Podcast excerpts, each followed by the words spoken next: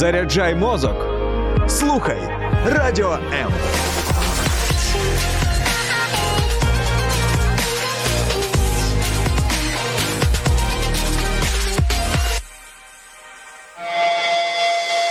Реальні люди, реальні історії, реальне життя.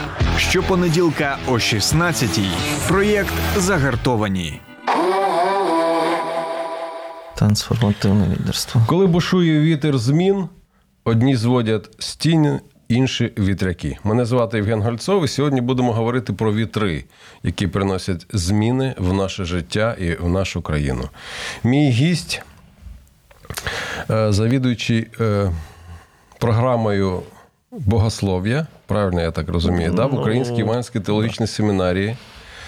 Е, Я е, то- просто так трошки е, не знаю, ну може що сказати, тому що буквально зараз дізнався, що те, ті, ті статуси, які мені були до цього часу відомо, вони трохи вже застарілі. І нові статуси ми зараз дізнаємось протягом ефіру. Але все ж таки дуже поважний і дуже відомий гість е, Федор Реченець. Вітаю вас. Вітаю вас. Давайте з'ясуємо все ж таки. Ви не завідуючий, не завідуючий кафедри богослов'я в Українській Євангельській теологічній семінарії. А хто? Я керівник магістерської програми Трансформуюче лідерство. Зараз Супер. трошки статус змінився, так, але а, да. І Це- викладач богослов'я. Так, так. Це, до речі, е, ще один, може, мотивуючий, е, ну, скажімо, меседж для тих, хто ще шукає, де куди піти вчитися. Так. А, а сьогодні я, от бачите, отак е, кажу про вітер змін. Це фра- фразеологізм. Е, Фразеологізм, який ну просто. Роз, е, нас нам дає розуміння того, що іноді щось відбувається в нашому житті дуже несподівано, дуже неконтрольовано, непередбачувано, і навіть ми не знаємо, коли це може закінчитись. Тобто ми абсолютно не керуємо ситуацією. Все ж таки. От не дивлячись на те, що сьогодні 50, 70, ой, 579 579. доба активної фази, активної фази вже війни, дев'ятирічної, не дивлячись на те, що е, сьогодні багато речей в нашому житті важко зрозуміти, хотілося б поговорити з вами про те, про, про те, що е, впливає на нас. І оце таке, знаєте, образний такий вплив зі сходу вітер, вітер з заходу, вітер з півдня, з півночі. Вітер завжди щось приносить. То хмари, то свіжість, то спеку, то, до речі, якийсь запах також може вітер принести.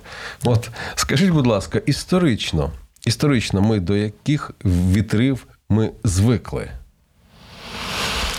Ну, це дуже гарне запитання, тому що вітри дули, дують і будуть дути. А мені більше подобається позиція, це коли ми не підлаштовуємося під будь-який вітер. Тобто лякаємося вітру сходу. Або спокус, е, спокушаємося вітром заходу, або в нас є така антипатія до вітру сходу, симпатія до вітру заходу. Е, Мені здається, що християни покликані створювати свій вітер, а не підлаштовуватися під вітер, під яке підлаштовується суспільство, підлаштовується світ, особливо в часи конфлікту. Тому що конфлікт е, він е, здатний витягнути з нас те, що ми про себе самі не знали. І це може бути щось дуже позитивне. Я знаю, що багато людей з 24 лютого минулого року вони відкрили в собі якусь е, невідому для себе хоробрість, мужність. Е, Хтось зрозумів, що він не готовий до такого. Е, І стрес, е, який люди пережили тоді, це був стрес масштабу, з яким вони були нездатні впоратися.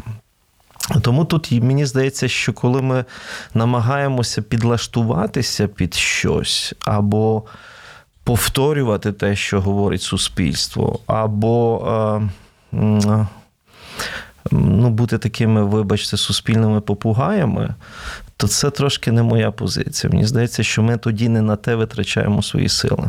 Мені б хотілося, щоб ми витрачали сили не на те, а як е, ми реагуємо на вітер сходу чи заходу, а не керувалися симпатіями, антипатіями, а витрачали свої зусилля на те, щоб формувати якусь позицію щодо того, звідки дує вітер, особливо там, де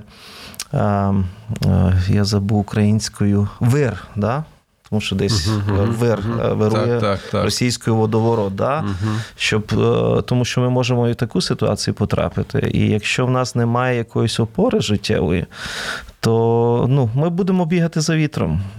Ми будемо бігати або від східного вітру. Я зараз не хочу, ну, щоб в нас були якісь алюзії. Це, щоб це буквально да, але просто да? да, щоб це сприймалося буквально. Але мені здається, що все ж таки християни покликані створювати свою хвилю ну, в суспільстві. Таки, ну, все ж таки, от дивіться, країна, Україна, ну, ну, припустимо, територіальна. Ми е, на нас і з заходу вітер дув завжди. Так. І зі сходу завжди дув, так. і навіть е, з півночі, з півдня.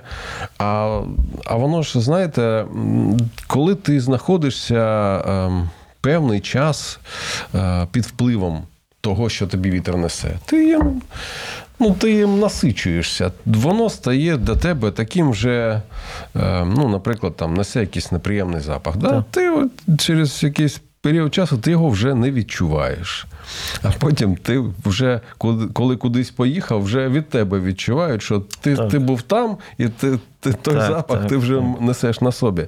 І от все ж таки історично е, і західний, і східний вітер, мені здається, вони ем, найбільше да, впливали на нашу країну. Так, то так. західний, ну, то історично східний. так. Ми е, так е, розташовані географічно, що на нас впливали різні вітри в різні історичні періоди, мабуть, різний напрямок вітрів мав більше впливу, ніж інший.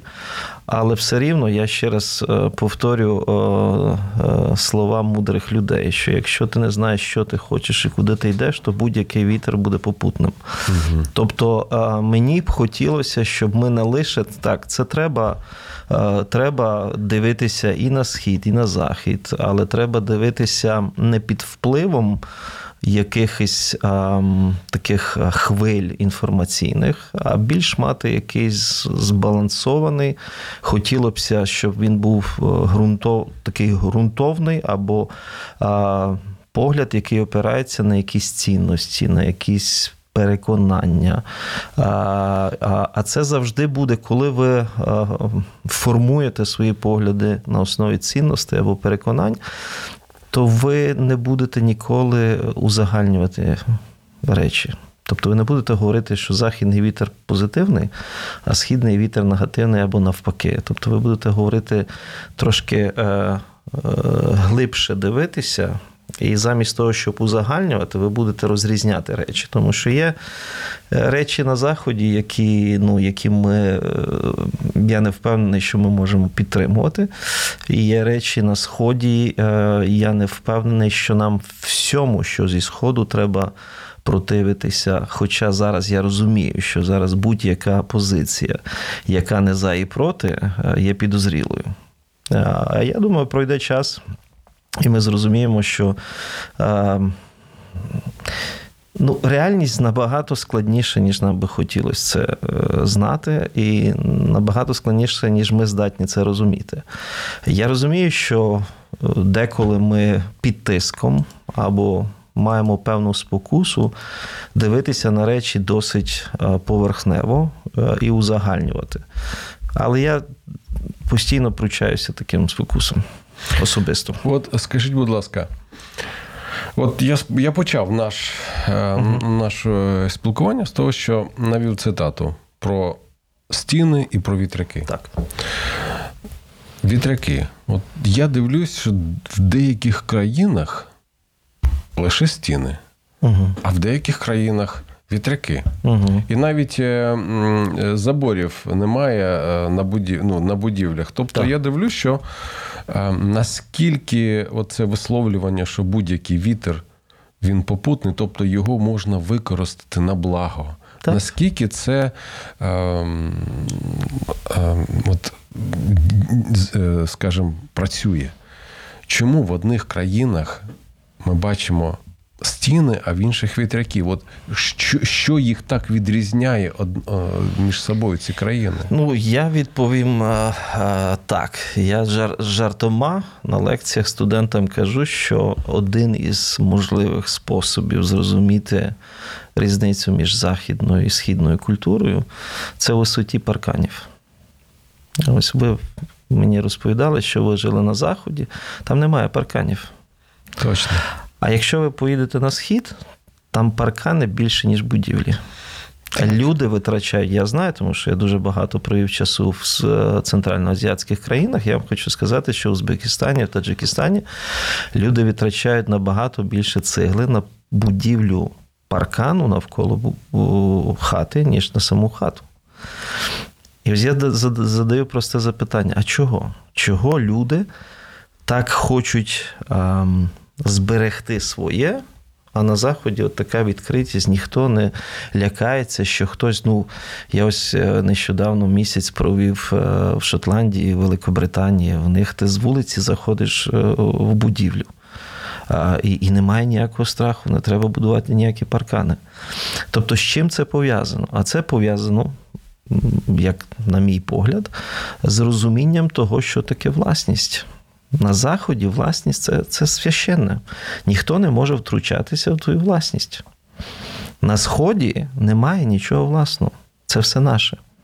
І тому кожен може втручатися будь-коли в твою власність, тому що вона загальна, немає такого поняття. Тому в Америці не треба будувати паркан, на який треба інсталювати камери. Це можна в Україні побачити в певних місцях, да, де не, виявляється, висота паркану ще нічого не не вирішує. Е, ще там можуть е, скло розбити, класти зверху, хтось ставить ще таку, знаєте, не знаю, як українською, але таку металеву так, так, так, огорожу. Ну, сітку огорожу, таку, да, да, сітку да. таку спеціальну. Потім ще ставлять камери. І при цьому всьому вони не відчувають себе в небезпеці, в безпеці, тобто вони відчувають певну небезпеку. На заході ви не будуєте паркан, ви ставите таку маленьку табличку, яка каже, що це приватна власність. Так. І все. Сюди не можна людина людина прочитала оцю маленьку паперову, чи картонну, чи металеву а, карточку, і все, їй більше нічого не треба говорити, їй не треба будувати паркани. Тут ви будуєте паркани, і вас це ні від чого захищає. Тобто це світоглядні речі. Це, ну, якщо спростити, це просто світоглядні речі, і це. Говорить про те, наскільки є в суспільстві певні принципи, які вбудовані в певні закони, і ми домовилися ці речі не порушувати. Тобто є якісь червоні, зараз дуже багато да, в контексті вітрів ще говорять і про червоні лінії, правда? От, от це є на Заході червоні лінії. Про них не треба говорити. Вони є. Ми на Сході говоримо багато про червоні лінії не для того, щоб їм слідувати, а для того, щоб їх порушувати постійно.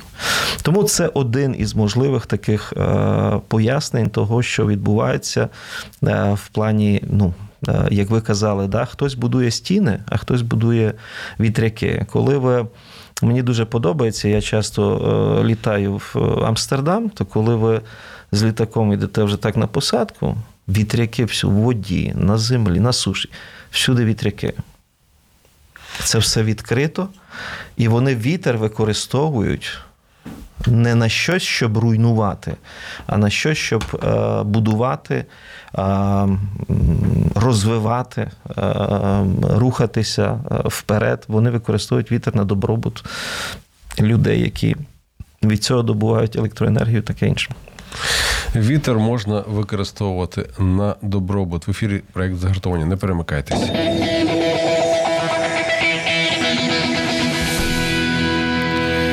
Дуже слушне нагадування про Голландію. До речі, е, я, я також був цим вражений, бо знаєте, бачити це на картинках, це, це так собі. А коли ти просто їдеш. І ти бачиш оці вітряки.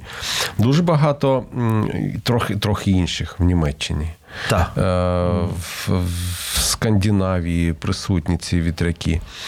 А ви могли би якусь е, ну, навести приклад якоїсь країни, яка змінила свій світогляд, е, від, відійшла від стін до, і прийшла до вітряків? І цікаво, чому це відбулося? Що її змінило? Ну, я думаю, що тут можна згадати декілька, е, декілька країн, які. е, Ну, ось в мене е, було недавно така можливість бути частиною одного ретріту е, в Шотландії. І ось нам сам ретріт е, відбувався в замку. І навколо цього замку Якщо я не помиляюсь, протягом п'яти століть велися руйнівні війни. Але в цьому замку постійно молилися за те, що відбувалося навколо. І сьогодні цей замок це такий символ, на якому, до речі, теж немає стін. І із всього історичного замку залишилося із п'яти стін, залишилося лише дві стіни. І в цьому замку продовжують вже 800 років молитися за те, щоб а, а, конфлікти не просто завершувалися, а вони вирішувалися. Тому що коли ми говоримо про конфлікти, то багато конфліктів завершується, але вони не вирішуються. І коли вони завершуються, не вирішуються, вони відтерміновуються до наступного якогось е, конфлікту. Наприклад, я 12 років прожив на Балканах. е, Ось Балкани називають ще така порохова бочка. Да? Тобто, кожен конфлікт, який в них був до цього часу, він не вирішувався, він завершувався. Завершувався тоді, коли я не знаю, або ресурси закінчилися, або люди втомилися вбивати, ненавидіти, руйнувати майно один одного. І вони кажуть, все, давайте будемо домовлятися, будемо якось вирішувати, вирішувати цей конфлікт. А е, там, де конфлікти вирішуються. Там геть інша траєкторія розвитку людей. І тому мені настільки було приємно бути в цьому місці, де протягом п'яти століть велися конфлікти, а протягом восьми століть моляться люди за мир, за конфлікт, за конфліктні ситуації, тому що нас туди запросили саме із конфліктних контекстів, не тільки з України, з різних, з різних країн. І ми ділилися своїм досвідом, а вони ділилися своєю історією. І я мене настільки це вразило, що є, е, є це місце, і це нас повертає знову. Чого я задав це місце, тому що воно нас повертає до нашої теми. Да? Можна будувати стіни, можна будувати вітряки, можна. Піддаватися вітру з одного боку або з іншого, можна створювати свій рух. Ось в цьому замку люди вирішили, що замість того, що ми будемо бігати з однієї сторони на іншу, е, тому що замок підпадав під е, владу одних, е, потім його відвоювали, він потрапляв під владу інших людей, а вони там створювали свій рух, своє бачення світу. І тому сьогодні, коли ти сидиш в цьому замку, і коли вони тебе туди запрошують і кажуть, на цілий тиждень цей замок твій. Ти можеш робити тут все. Все для тебе відкрито. Ти можеш ходити, ти можеш а, пробувати все. Там бібліотека. І там тобі все нагадує про те, що тут молитва лунала століттями. І типу, я не знаю, чи ви відчуваєте, але е, ну, мені здається, в мене, в мене є ця здатність. Да? Я потрапляю в одне місце і там відчуваю спокій. Я потрапляю в інше місце, воно може бути ну, дуже гарне, але ти не відчуваєш там ніякого спокою. І ти хочеш відтуди якомога найшвидше піти, а є місце, в якому ти хочеш якомога. Ти, ти навіть шукаєш якісь причини, щоб не піти. В іншому місці ти шукаєш причини, щоб піти. Ось в цьому замку я відчув неймовірний якийсь спокій. І е, ось це це якраз приклад е, або ілюстрація на нашу тему. Ось ми можемо бігати туди-сюди, або ми можемо відстоювати щось більш ціннісне, що е, навіть коли конфлікти закінчаться у нас, ми будемо служити тим людям, в яких конфлікти продовжують відбуватися. Оце їх була філософія, це їх було бачення. Я настільки був вражений е, цим баченням, що можна знову, да, можна було, о, в нас закінчилося, давайте б зараз жити а, і насолоджуватися справом тим життям, яке ми отримали в результаті цих е, вирішення цих конфліктів. Ні. Вони е, вирішили, що вони таким такий спосіб будуть служити іншим людям по всьому світу. А якщо от повернутись до світогляду, то в мене, наприклад, цілком логічне запитання: як можна вирішити конфлікт з тим, хто хоче його не вирішити, а просто призупинити, наприклад. Ну, Хоча я не буду добре, я не буду казати, що він хоче його призупинити. Він не хоче його вирішувати. От як можна з ним вирішити? Ну, В будь-якому випадку ви ви правильно сформулювали думку, тому що в конфліктології є таке розуміння, що якщо е, я не добився свого в конфлікті, то я шукаю способу призупинки цього конфлікту. Якщо я готовий на діалог, і я готовий домовлятися з вами і шукати вирішення цього конфлікту, то це можливо ось коли. Це не я стверджую, це конфліктологи стверджують. А я трошки е, з ними працював, е, ну трошки це 20 років. Да? Тобто вирішення конфлікту можливо тоді, коли Євген каже Федору. Федоре, ну насправді ж речі відбулися ось так. І Федір каже: Ти правий, Євгена. Федір каже Євгену, Євген, ну насправді ж ну не так було, як ти бачиш, а ось так було. Тобто, коли дві сторони погоджуються і вибудовують спільний наратив про те, що з нами відбулося, лише тоді ми можемо сказати, що конфлікт вирішився. Якщо ми шукаємо або просуваємо. Але наразі не можемо просунути тільки нашу адженду, тільки наші інтереси, тільки наше бачення ситуації. А Євген не погоджується зі мною. Тоді я шукаю способу не вирішити конфлікт, зупинити. Зупинивши конфлікт, я щось зроблю, або я стану сильнішим, або я знайду е, інший спосіб Євгена е, обманути або ще щось, і я буду повертатися до цього конфлікту. Або його тобто, прибрати, щоб домовлятися або, з кимось або його іншим. прибрати, щоб да. домовлятися не з ним, а з кимось іншим, з ким це буде зробити набагато е, простіше. А тепер ще дуже важливо тут, коли ми хочемо вирішити конфлікт, є декілька шляхів, як ми це можемо зробити. Хтось вважає, що найкращий шлях це вирішити все ж таки е, історичне питання або питання минулого. Да? Хтось каже, давайте ми не будемо зараз вирішувати минуле, тому що якщо ми підемо в минуле, ми ніколи звідти не повернемося, і ми ніколи конфлікт не вирішимо. Тому вони кажуть, будемо так, ми будемо поглиблюватися, ненависть буде ще більшою, конфлікт буде ще е, суттєвішим і таке інше. Є інша модель, яка каже: давайте ми е, забудемо про минуле на час, на певний час. І сьогодні собі задамо питання, яке ми хочемо бачити власне майбутнє.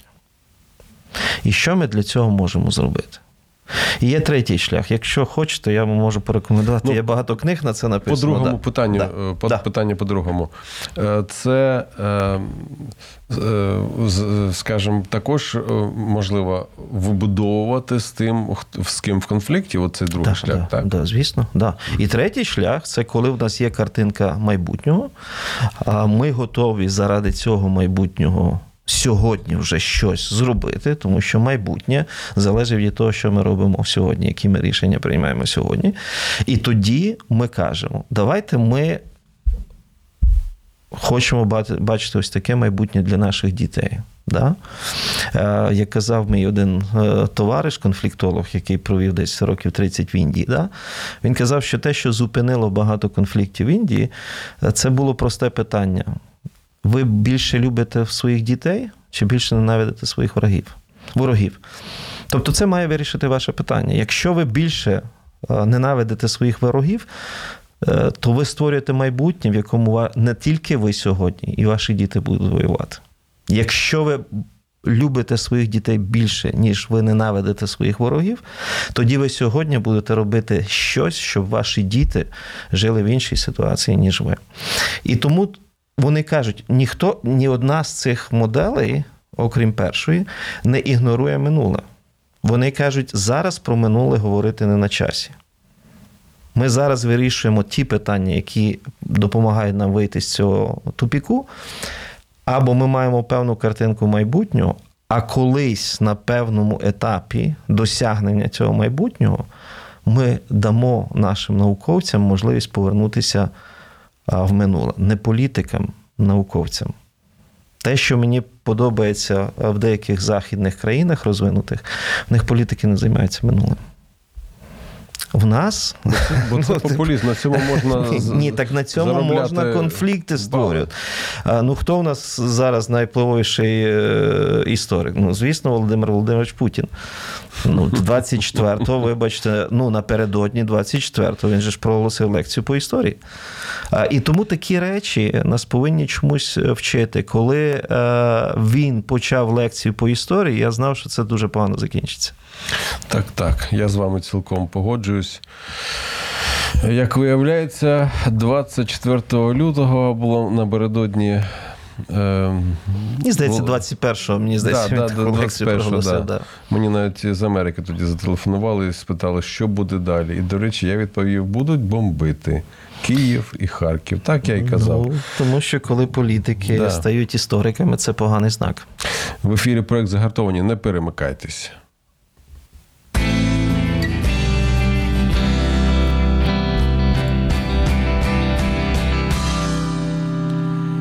Повертаючись до вітрів, які можуть увірватися в наше життя, я згадую одну історію. Мій знайомий, він живе у Флориді, і якось він розповідав, як він очікував наближення урагану.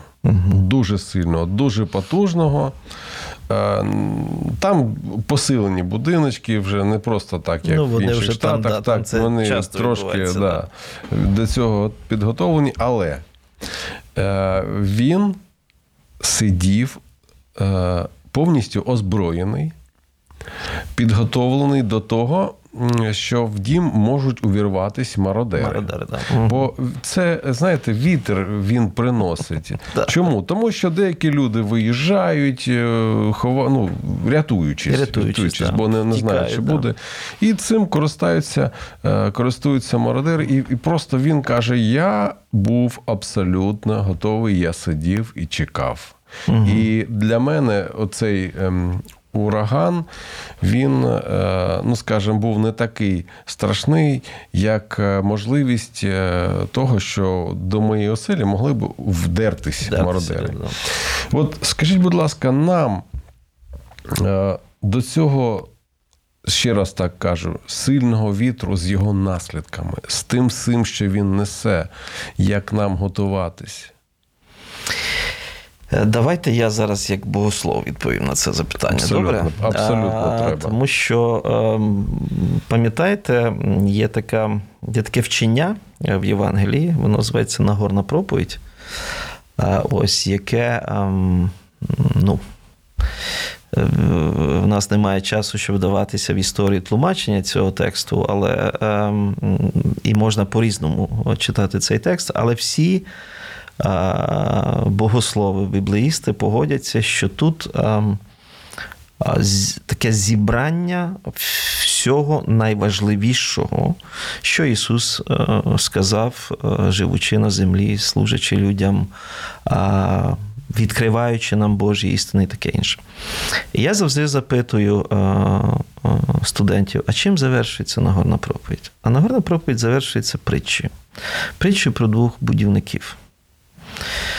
Один будує на піску. Пісок це теж е, матеріал для будівлі, а другий будує на камені, правда? Там є теж про вітри. І каже, коли вітер сильний подув на цей будинок, то той, що був збудований на піску, е, він посипався, тому що він був збудований на піску. Той, який був збудований на камені, він стояв, тому що він, в нього була основа. Так я кажу, що якщо хочете знати або е, дуже в простий спосіб відповісти на е, питання, а про що взагалі Нагорна проповідь? Нагорна проповідь про основи життя. Так, тобто, тому що ця притча, і взагалі, е, ну я в своєму коментарі, який я написав на Євангелії від Матвія, я якраз стверджую, що в Євангелії від Матвія всі послідні притчі, всі останні притчі в кожному повчальному блоці, вони є ключом для розуміння цього повчального блоку. І оскільки ця притча є е, завершуючою е, Нагорну проповідь, то через призму неї треба дивитися на всю Нагорну проповідь. Так ось тут якраз про вітри. Що виявляє вітер? Вітер виявляє, а ну тут же стихії, тут вода, вітер е, і, мені здається, там буря ще третє, третє таке. Тобто це ті природні стихії, які руйнують або виявляють наявність або відсутність е, е, фундаменту вашого життя. Е, І тому мені здається, що коли відбуваються ось такі сильні вітри навколо нас. Це може бути економічні якісь кризи, це може бути якісь суспільні конфлікти, це можуть бути сімейні конфлікти, це може бути Тобто, це тут не треба сприймати в буквальному сенсі. Я думаю, що ви теж вибрали тему не в буквальному, а в такому так, більш так, метафоричному так. стилі е, ключі е, розуміти. То що про що Нагорна проповідь? Вона каже, що якщо в тебе немає фундаменту, який ти вибудував в власному житті, то коли подує вітер, будь звідки. Він може бути з заходу, він може бути з сходу. А, Тому що, ну, ви ж розумієте, що а, геній будь-якої держави або імперії, він. А, він збудований на двох речах або на силі, або на спокусі. Тобто, якщо вас я не можу залякати, я вас спробую спокусити. А якщо я вас не можу спокусити, я вас просто вб'ю. Тобто тут немає більше якихось речей. Так ось, коли в наше життя вриваються сильні вітри, вони здатні виявити або фундамент, на якому збудоване ваше життя. І тоді так, війна це страшна річ. Але а, мене дивувало, як багато людей казало, що в тебе взагалі немає емоцій, ти якось не реагуєш на ті, на ті речі, що відбуваються навколо. А, Ти емоційно не а, виражаєш свою ненависть до когось. А це не тому, що. А, в мене немає емоцій. Це тому, що мені здається, трошки е, живучи в інших країнах, де були конфлікти, у вас є якесь певне розуміння, що таке війна. І війна це те, що Ісус сказав, що буде відбуватися постійно. Е, він сказав, що ви будете чути про війни далеко, ви будете чути про війни близько. Але я не можу згадати Євген в своєму житті жодного дня, коли б десь не відбувалася війна. Я ось скоро буду 52 роки, я не можу згадати день, коли десь не було війни в новинах, звісно. Вони могли бути далеко від нас, вони могли бути близько, але я не можу згадати день, коли їх не було. Я також не можу згадати день, коли людина, яка починала війну, говорила, що я йду вбивати що я йду мародерствувати, що я йду вершити насилля, що я йду руйнувати. Ні. Вона йшла захищати. Вона йшла захищати, звільняти, звільняти спасати. Так, так. І розумієте, кожен раз агресор не розумів, як це так. Він хоче блага іншим людям, а вони цього блага ніяк не розуміють. Тому, коли ви розумієте про що е, йдеться в Нагорній проповіді, там йдеться про фундамент. Але якщо цього фундаменту немає, то будь-який вітер він є руйнівним вашого життя. Нагорна проповідь ще й відповідає, на чому має будуватися фундамент. Він будується на трьох простих питаннях. Це це, ну, це давно вже філософи відповіли. Перше питання це хто я? Питання ідентичності. Я знаю, хто я. Друге питання: якщо я знаю, хто я, чи я знаю, для чого я? Тут саме, в цей час.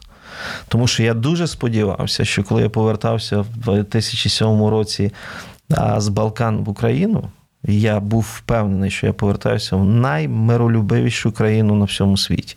Я вже тоді подорожував у різних е, конфліктних е, країнах, побував, і я знав, що в Україні це просто мирна країна, де ми сьогодні. Е, Ось тому це перше питання: хто я? Чого я тут і для чого я тут? Що я можу робити? Коли мене друзі запитували, що ти будеш робити, якщо е, почнеться війна, я кажу, я залишуся тут. А що ти залишишся? Тому що я знаю, що у війні лише 10% залежить від фронту, 90% залежить від тилу. А в тилу для християнина стільки роботи, без того, щоб він компрометував будь-які свої релігійні переконання.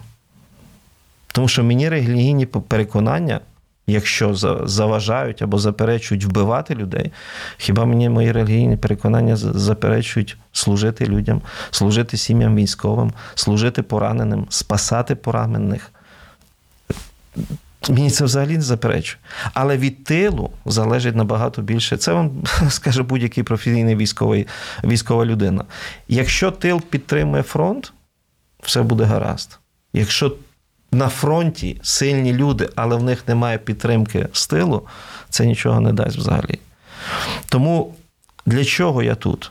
Я думаю, що і в війні для християн є дуже багато роботи.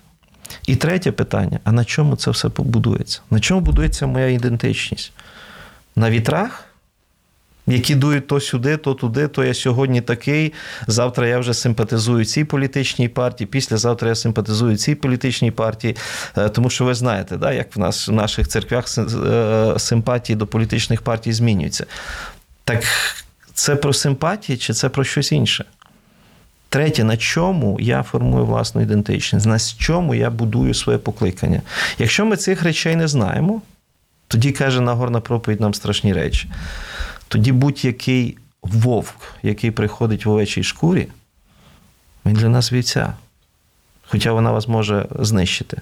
Тоді будь-яке дерево, неважливо, яке дерево, для вас його плоди хороші. Тоді будь-хто, хто вам каже, та ми, Господи, в Твоє ім'я зцілювали, ми в Твоє ім'я ці речі робили. Ми скажемо, то вони Божі, а вони виявляться взагалі не Божі. Тому Нагорна проповідь нам дає відповідь на це питання, що таке фундамент нашого життя, на чому він побудований.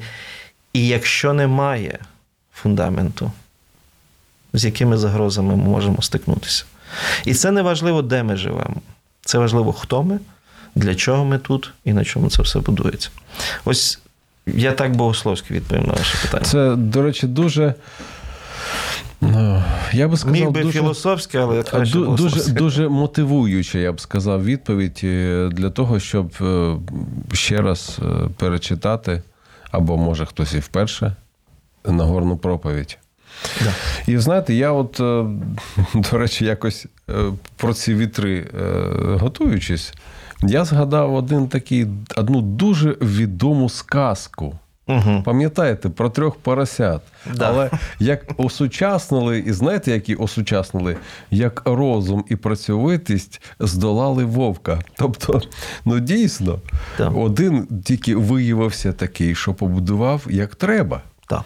І це знову про що? Про світогляд. Да. Да, тому для мене е, е, важливо, ну давайте з того, що я почав. Для мене важливо не.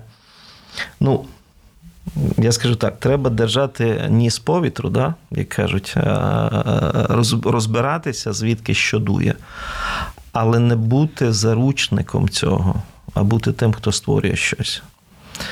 Для мене завжди люди, які мене надихали, це не люди, які підлаштовувалися, а ті, що, які щось створювали, щось пропонували. Так, в ситуаціях війни, так, в ситуаціях конфлікту. Але вони вмісто, замість того, щоб підлаштуватися під ситуацію або втекти від ситуації, вони прийшли і щось конструктивно запропонували в ситуацію. До речі, так я розумію миробудівництво. Тобто миробудівництво це не ті люди, які е, біжуть до однієї конфліктуючої сторони і кажуть вам, окей, ми вас зрозуміли, потім до іншої. Ні, це ті, що пропонують щось, що не влаштовує ніякої сторін. Але в тому, що вони пропонують, є щось цікаве для будь-якої сторони. І сторона розуміє, що ось заради цього я можу переступити через те, що мені не подобається. Тому що те, що мені пропонують, воно щось цінніше, важливіше для майбутнього мене, моєї країни, моїх діток, щоб я це переступив, те, що мені не подобається. Тобто, Я багато говорив. ні, ні, я просто я вас дуже уважно слухаю, і оце ваше ствердження е, просто, знаєте, мене спонукає задати вам не запитання. Тобто, е, дійсно, на ваш погляд, ми рано чи пізно станемо перед таким вибором, який нам не буде не дуже подобатися. Ми, як країна. Я вас запевняю 100%. Ми маємо розуміти дуже просту річ. Давайте я вам приведу приклад із адвокатської практики. Е, Я сподіваюся, що вони вам ніколи не будуть е, потрібні. Але мої друзі-адвокати мені завжди казали так: ось тобі три критерії провірки хорошого адвоката. Перше, що тобі має запропонувати твій адвокат, це шукати мирову. Це перше. Друге, що він тобі має казати, коли ти кажеш ні, ніякої мирової, я хочу відстояти своє право, я хочу відстояти свою правду. Він має тобі, він має тебе попередити, що процес буде тривати довше, коштувати дорожче. І потім третє, що він тобі має. І ти не отримаєш того, що ти хотів на початку. Ти щось отримаєш, але далеко не те, що ти е, очікував на початку. Тому я дуже тактично, дуже дипломатично нагадую своїм друзям, що ми не отримаємо того, чого ми хочемо. Так конфлікти не розрішуються. Питання, наскільки те, що ми отримуємо, на тому етапі, на якому ми отримуємо, нас задовільнить, і ми скажемо собі: Окей, заради цього ми готові припинити. Ні в жодному конфлікті ви не можете отримати те, що ви хочете. Питання ось в чому. Чи ви отримаєте те, що вам дуже потрібно? Тому що справедливість це не про те, що я хочу. Справедливість це про те, що мені потрібно. Що мені базисно потрібно. Без чого я не можу далі існувати. От ця фраза просто е, в десятку.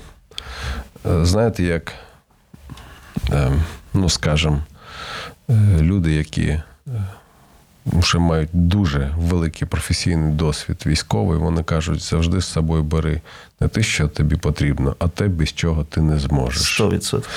Тому я вважаю, що вітер, цей вітер, з яким ми стикнулись, який дуже сильний, дуже потужний і несе дуже багато поганих речей в наше життя, він випробовує нашу сутність, наші стосунки, нашу якість. Але ви бачите, звернули, мабуть, увагу, скільки у нас вже там війна 18 місяців, 19 місяць. Що вітри дуже часто міняють е, динаміку і міняють напрямок. І деколи нам хотілося, щоб з заходу дуло тільки те, що нам потрібно, а звідти дує не зовсім те. Розумієте? Тобто, Це- це так, тобто так. знову ми повертаємося до того. Ми можемо бути заручниками цих вітрів, а хотілося, щоб ми були е, людьми, які створюють е, щось, напрямок, щось пропонують. Так, всередині конфлікту, усвідомлюючи, що як момент, коли ви щось запропонували, у вас будуть симпатики, антипатики, будуть ті, хто вас буде підтримувати, будуть ті, хто вас буде ненавидіти. Але питання, що це? За це можна жити, за це варто померти, за це варто бути ненавидимим е, з боку когось, тому що ви щось дійсно ціннісно запропонуєте в ситуації. Ви знаєте, у нас просто сплив час. Просто Супер, сплив я, час а я, нашої бесіди. дивлячись на вас, думаю, коли спливе час. А я, дивлячись на вас, думаю, ех, а він таки спливає. Я хочу вам подякувати. Мій гість Богослов, Е, керівник проєкту, Програма. Програма. Програми, да, магістерської. магістерської програми і е, викладач правильно Української евангельської Да. теологічної семінарії, Е, людина з багатим бекграундом і з багатим, я думаю, е, з багатими результатами. Мені дуже сподобалось, що ви були сьогодні моїм гостем. Федор Реченець. Дякую вам. Дякую, дякую за запрошення. Е, Вітер випробовує нас, і інколи ми самі, навіть будучи дуже приземленими людьми, людьми е, відчуваємо, що нас він підхоплює і кудись несе. Тому тримаємось, гуртуємось, гартуємось та підтримуємо один одного. Всім нам перемоги та Божої допомоги. Побачимось, почуємося.